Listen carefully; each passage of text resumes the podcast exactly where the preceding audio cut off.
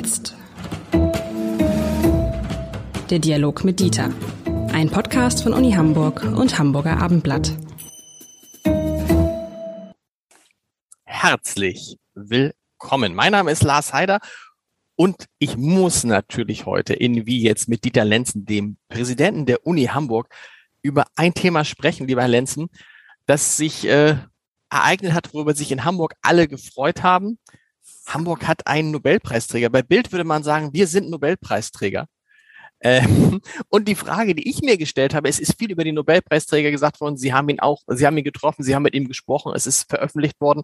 Aber ich habe mich gefragt, wie wird man eigentlich Nobelpreisträger? Also könnte ich auch noch, wahrscheinlich nicht mehr, aber wie wird man denn Nobelpreisträger?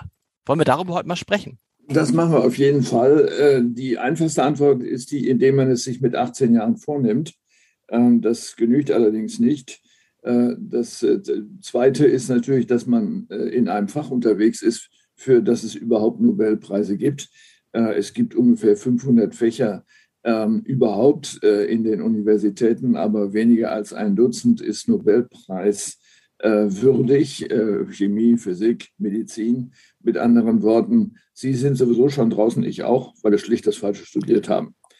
Also Vorsicht, äh, Augen auf bei der, bei der Wahl des Faches, da geht schon los. Ja, mit 18 Jahren vornehmen war halb ernst gemeint, aber es ist in der Tat natürlich so, ähm, dass ähm, äh, der Weg dorthin einer ist, der sehr geradlinig sein muss. Äh, das heißt, dass man sehr viel Zeit investieren muss, um einen Forschungsstand so zu beherrschen und aufzuarbeiten, dass man auch tatsächlich die Chance hat, dort was Neues äh, zu entdecken. Ähm, aber wir müssen auch sagen, es gibt unglaublich viele Zufälle, die damit zusammenhängen. Es gibt viel mehr Nobelpreiswürdige Wissenschaftler und Wissenschaftlerinnen, als Nobelpreise vergeben werden können. Insofern ist das für die Komitees dann immer eine sehr, sehr schwierige Angelegenheit. Und viele fühlen sich vielleicht auch zu Recht ungerecht behandelt, aber man kann eben nur einen, eine. Und deswegen ist man ja auch schon dazu übergegangen, äh, Gruppen bis zu drei Personen äh, mit einem Preis zu versehen. Das ist ja jetzt immer häufiger geworden. Äh, man kann eben nicht jeden zu einem Preisträger machen. Das Besondere bleibt nur das Besondere, wenn es was Besonderes ist. Und das Auffällige ist, dass diese oder kommt mir das nur so vor, dass die Nobelpreisträger immer sehr, sehr alt sind, wenn sie den Nobelpreis kriegen. Kaum einer kriegt den Nobelpreis in der Phase, in der er wirklich noch aktiv Wissenschaft macht, oder doch? Ja, das ist ein Problem. Äh, derjenige, ähm der diesen Preis gestiftet hat, Alfred Nobel, hatte die Idee, dass die Leistungen des Vorjahres, die Entdeckungen des Vorjahres, dass die belohnt werden sollen. Dann wären natürlich alle noch äh, im Amte, im Beruf oder wie auch immer. Inzwischen ist das aber nicht mehr so einfach, dass sich wie soll man sagen, grundstürzende Entdeckungen nach einem Jahr schon als solche identifizieren lassen, weswegen es ja sehr häufig ist, äh, dass es 10, 20 Jahre braucht, bis man sieht, das war eine durchschlagende Entdeckung, zum Beispiel Entwicklung des Elektronenmikroskops. Ähm, das merkt man aber natürlich nicht sofort und deswegen äh, sind diese Personen, die das dann betrifft, auch eben häufig älter, weil das länger zurückliegt, als sie sich ähm, dann ähm, damit befasst haben. Wie läuft das dann ab? Kann, können Sie als äh, Präsident einer großen Universität dann beim Nobelkomitee Vorschläge machen und sagen, ich finde, der könnte mal von uns, ähm, so läuft es ja bei Journalistenpreisen oft, ob dass man als Chefredakteur wird man angefragt, ne, die, die 30 wichtigsten Journalisten unter 30 werden gesucht und dann soll man mal einen Vorschlag machen. Oder man soll mal vorschlagen, wer wird Chefredakteur des Jahres oder Reporter des Jahres. Können Sie da auch Vorschläge machen? Nein, äh, es ist äh, so, dass die Nominierungsberechtigten festlegen. Das eine, und das ist eine feststehende Gruppe, sind die ehemaligen Nobelpreisträger. Die haben immer das Recht, solche Vorschläge zu machen. Ähm, das zweite sind die Mitglieder des jeweiligen Nobelpreiskomitees. Ähm, dann Mitglieder der Akademie der Wissenschaften, also nicht unserer, sondern der schwedischen. Äh, und dann, und da ist ein gewisser Spielraum drin, äh, Professoren, Professorinnen äh, der jeweiligen Fachrichtung an äh, skandinavischen Universitäten, nicht an allen, aber an bestimmten, und ähm, dann noch weitere Wissenschaftler und Wissenschaftlerinnen weltweit. Das wechselt auch. Ähm, ich habe ähm, des Öfteren erlebt, dass Kollegen von mir, Kolleginnen, äh, nominierungsberechtigt waren in einem bestimmten Jahr und auch jemanden vorgeschlagen haben, ob er erfolgreich oder nicht, sei dahingestellt. Auf jeden Fall gibt es diese Personen. Das wechselt aber. Und äh, diese Personen selbst sind natürlich Outstanding Scholars, wie man sagt, also solche, die das überhaupt beurteilen können. Und wie ist es dann, also wie, viel, wie, viel, wie viele Leute werden vorgeschlagen? Man kennt das vom äh, ähm, Friedensnobelpreis, da wird immer so von 300, 320 gesprochen. Ist das auch zum Beispiel im Bereich Physik dann so? Dass das dann eine, ja?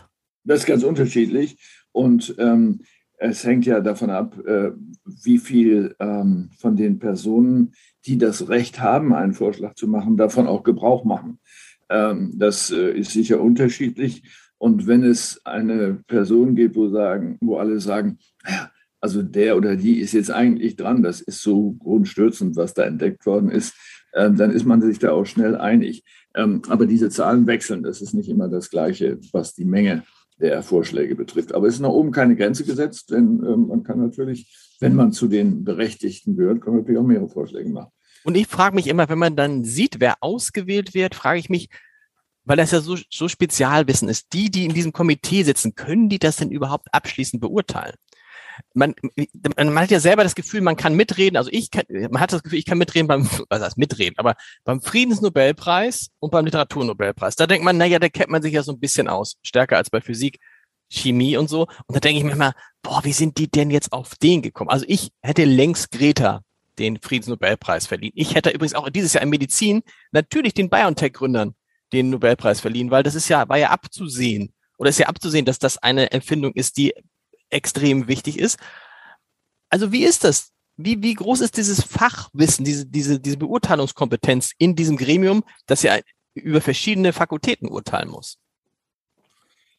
Naja, es muss eigentlich nicht über verschiedene Fakultäten äh, urteilen, denn es gibt ja nur wenige Fächer, die überhaupt ähm, äh, einen Nobelpreis äh, vergeben können. Wir haben es eben schon äh, gesagt, Medizin, Physik, Chemie. Ähm, dann gibt es noch diesen attachierten wirtschaftswissenschaftlichen Nobelpreis und dann solche, die eigentlich nicht wissenschaftlich sind, wie der Friedensnobelpreis oder eben der Literaturnobelpreis. Da geht es ja um andere Objekte sozusagen der Leistung. Ähm, mithin äh, ist es eine ganz, ganz überschaubare Zahl von A-Fakultäten und B-Fächern. Und die Menschen, die dort vorschlagsberechtigt sind, sind natürlich Experten. Gleichwohl ist es natürlich auch in der Physik so, dass nicht jeder alles beurteilen kann. Ähm, mit anderen Worten, Sie müssen sich selbst Expertise mit hinzuziehen äh, und das äh, überprüfen, äh, ob dieser Vorschlag vernünftig ist. Und dafür gibt es ja Kriterien. Äh, wenn man die Sache umdreht und sagen würde, äh, was ist der beste Weg, das, der beste Tipp sozusagen, um Nobelpreisträger zu werden, dann muss man ja diese Kriterien durchgehen. Und äh, dazu äh, gehört es zunächst mal, dass man sich nicht mit irgendwas beschäftigt, sondern mit äh, Fragen, die seitens des Komitees für relevant gehalten werden. Denken Sie etwa an die Entdeckung der DNS oder andere. Das ist äh, eine, eine, eine Entdeckung, die die gesamte Welt verändert. Ähm, und äh, das wissenschaftliche und medizinische Geschehen vor allen Dingen. Zweitens muss die Bedingung sein, äh, dass die Leistung mit einer bestimmten Person auch so verbunden ist, dass man ihr und nur ihr das zuschreiben kann mhm. und nicht auch noch einem anderen Menschen, die ganz woanders sind. Da werden auch mal Fehler gemacht, weil dann jemand sagt, wieso, das habe ich doch auch entdeckt oder so, das kann passieren. Äh, drittens ist eine gute Voraussetzung, äh, in Englisch publiziert zu haben, denn äh, die gesamte Kommunikation läuft in dieser Sprache. Wer also was in der Physik, Chemie und Medizin unüblich ist. Wer jetzt also nur, sagen wir mal, in Deutsch oder Japanisch oder so publizieren würde, hätte ganz schlechte Chancen, dort wahrgenommen zu werden. Äh, der nächste Punkt ist der, ähm, wenn man ein Feld hat, äh, auf dem es viel Konkurrenz gibt, die sich mit ähnlichen Fragen beschäftigen, sinkt natürlich die Wahrscheinlichkeit rein statistisch ähm, dazu zu gehören. Ähm, und der entscheidende Punkt ist natürlich, dass die Nominationsberechtigten das Werk und vielleicht auch sogar die Person äh, kennen müssen, sodass sie sich trauen, ähm, eine entsprechende äh, Idee zu bringen, einen entsprechenden Vorschlag zu machen. Mit anderen Worten, Netzwerke sind wie immer wichtig. Das hat nichts mit Compliance-Problemen zu tun, sondern wenn man jemanden kennt, kann man das besser einschätzen. Das ist übrigens auch der Grund dafür, dass äh, die Beteiligung der einzelnen Länder an dem Nobelerfolg, sage ich mal, so unterschiedlich ist. In dem Augenblick, wo in einem Land eine bestimmte Zahl, eine kritische Zahl von Nobelpreisträgern überschritten wird, äh, gibt es ja so einen sich selbst erfüllenden Effekt. Das heißt, wenn zehn einen Vorschlag machen da, äh, dürfen, ist die Wahrscheinlichkeit, dass einer davon tatsächlich erfolgreich wird, ja größer, als wenn Sie nur einen im Land haben, der so einen Vorschlag machen kann. Das ist einer, ähm, das ist einer der Gründe dafür, warum überproportional viele Nobelpreisträger aus den USA kommen und damit ja. die Zahl der Nobelpreisträger in den USA immer weiter wächst und damit auch die Zahl der Vorschläge. Ja, Genau, das ist so ein Exponentialfaktor, den es gibt. Im Moment äh, sind das 93 in den USA, die einen solchen Preis bekommen haben. Aber äh, Deutschland ist dann auch schon mit 27 dabei, ähm, die zum großen Teil natürlich auch zurückgehen auf die Zeit vor 45 und dann äh, Großbritannien mit 25. Äh, danach wird es dann Frankreich noch 14. Das heißt, wir sind, die, wir sind das wir die Nation mit den, mit den zweitmeisten Nobelpreisen? Das äh, ist noch so, aber das wird sich ändern, natürlich in dem Maße, in dem zum Beispiel China aufholt ähm, oder auch andere asiatische Länder. Das ist eine Momentaufnahme äh, und äh, ja, so muss man das sehen. Gibt es einen Die, Grund dafür, dass das Hamburg so, Hamburg hat ja auch viele, Sie werden es gleich mir sagen, wie viele Nobelpreisträger gehabt, vor allen Dingen in der Physik, richtig? Also dies ist der fünfte, den wir jetzt bekommen haben. Klaus wir Hasselmann, ist, wir haben den Namen noch gar nicht gesagt. Genau, Klaus Hasselmann, genau. Also nicht wir haben ihn bekommen, sondern er hat ihn bekommen. Und das muss man auch sehr deutlich sagen.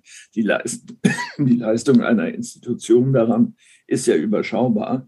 Äh, man könnte böswillig formulieren und sagen, die Universität hat ihn zumindest nicht daran gehindert, den Nobelpreis äh, zu bekommen. Das ist natürlich jetzt Quatsch. Aber ich will nur sagen, die äh, Arbeitsbedingungen müssen so sein, dass man auch ähm, viel Freiheit darin hat, mhm. seinen Gegenstand zu bestimmen, die erforderliche Ausstattung dafür, ähm, dass es ein Umfeld gibt, mit dem man kommunizieren kann und dass es genügend Zeit gibt, die man jemandem lässt, um sich zu entwickeln. Und das ist bei Hasselmann ja der Fall gewesen. Das äh, geht ja weit zurück in der Geschichte, äh, wo er mit diesen Fragen angefangen hat, für die er den äh, Preis nun bekommen hat. Aber interessant trotzdem, wenn wir sagen 27 Nobelpreisträger in Deutschland, fünf in Hamburg, da runde ich jetzt mal auf und sage, das ist ein Fünftel aller Nobelpreisträger aus Deutschland kommen aus Hamburg. Das hätte man jetzt ja nicht gedacht, weil ja Hamburg auch zwischendrin jetzt nicht den allerbesten Ruf als Wissenschaftsstandort hatte. Hat sich jetzt geändert durch die Exzellenzuniversität und jetzt eben durch den Nobelpreis. Aber das ist ja schon, eigentlich können wir Hamburger da mal wieder ganz stolz sein. Also zumindest erfreut sein, das würde ich sagen. Ähm, äh, und es ist auch ein Ansporn für viele, glaube ich, zu sagen, ähm, man darf diesen Status nicht wieder verlieren oder aufs Spiel setzen. Ähm, natürlich gibt es auch andere Universitäten, die LMU in München beispielsweise ist äh, auch sehr erfolgreich, Göttingen auch in der, in der Kette der Jahre gewesen. Aber fünf an einem Platz ist was. die erfolgreichste Stadt war natürlich Berlin. Das geht aber weit zurück in die 20er Jahre wo die damalige Berliner Universität, es gab damals ja nur eine, ähm, doch äh, gerade in der Anfangsphase der Nobelpreise äh, sehr stark bedacht wurde. Nicht, weil es Berlin ist, sondern weil da einfach sehr viele Wissenschaftler waren. Wie erfährt man also, dass man den Nobelpreis hat? Man wird tatsächlich schlicht irgendwann morgens angerufen, an dem Tag, an dem es verkündet wird?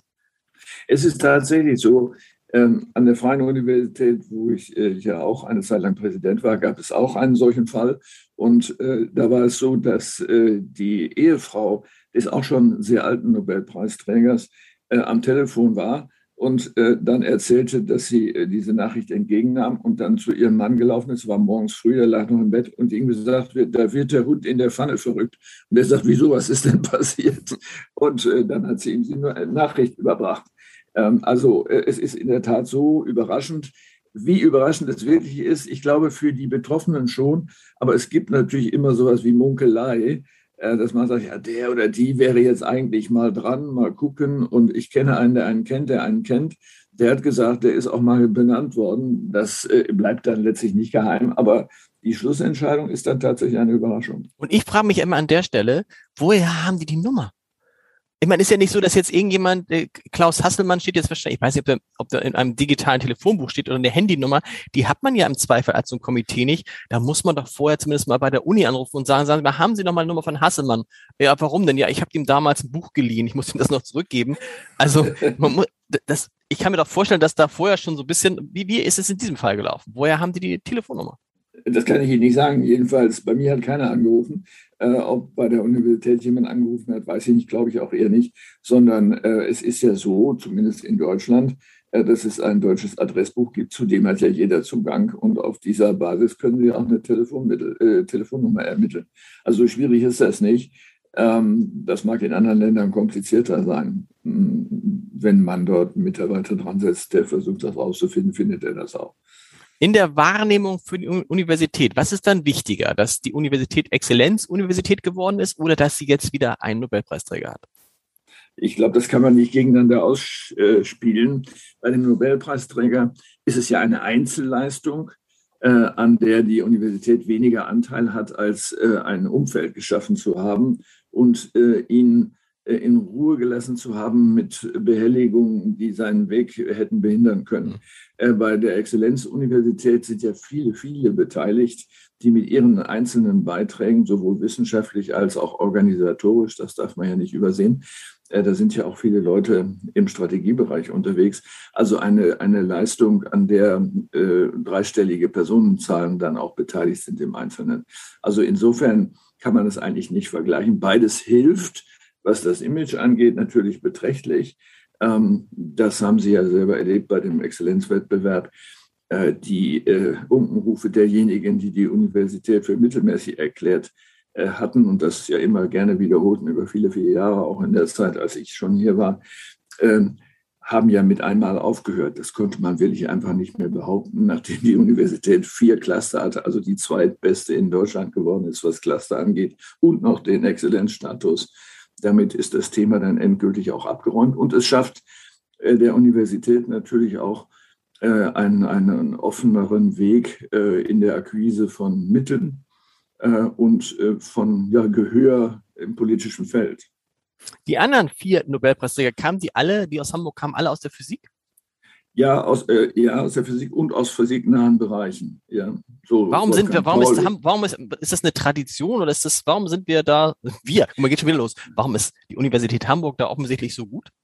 Ja, das ist, äh, glaube ich, über viele Jahrzehnte gewachsen. Das darf man nicht übersehen, dass hier sehr viel auf Physik äh, Wert gelegt wurde, dass sie unterstützt wurde. Hängt auch zusammen äh, mit der Einrichtung von außeruniversitären wissenschaftlichen Institutionen, die dazugekommen sind. Das DESI ist ja so ein Beispiel. Das ist ja eine riesige Anlage, wo viele auch forschen. Und das gibt es eben nicht zehnmal in der Welt. Äh, mit anderen Worten, äh, es gilt der Satz, äh, der im Westfälischen heißt, der Dalbe shit immer auf dem Haufen. Das heißt, wenn es erstmal sich arrondiert und immer was dazukommt, dann ist der Prozess gar nicht mehr aufhaltbar, äh, dass ein äh, großes Fach ein noch größeres und noch besseres Fach wird. Das geht aber natürlich nicht mit allen Fächern, das ist ausgeschlossen. Lieber Herr Lenzen, herzlichen Glückwunsch auch noch trotzdem. Das ist ja man, ja. man gratuliert ja auch immer, man gratuliert ja auch immer den, den, den äh, Großeltern, wenn, wenn die Kinder, wenn die eigenen Kinder Kinder kriegen. Und wir hören uns nächste Woche wieder. Vielen Dank. Das machen wir. Alles Gute.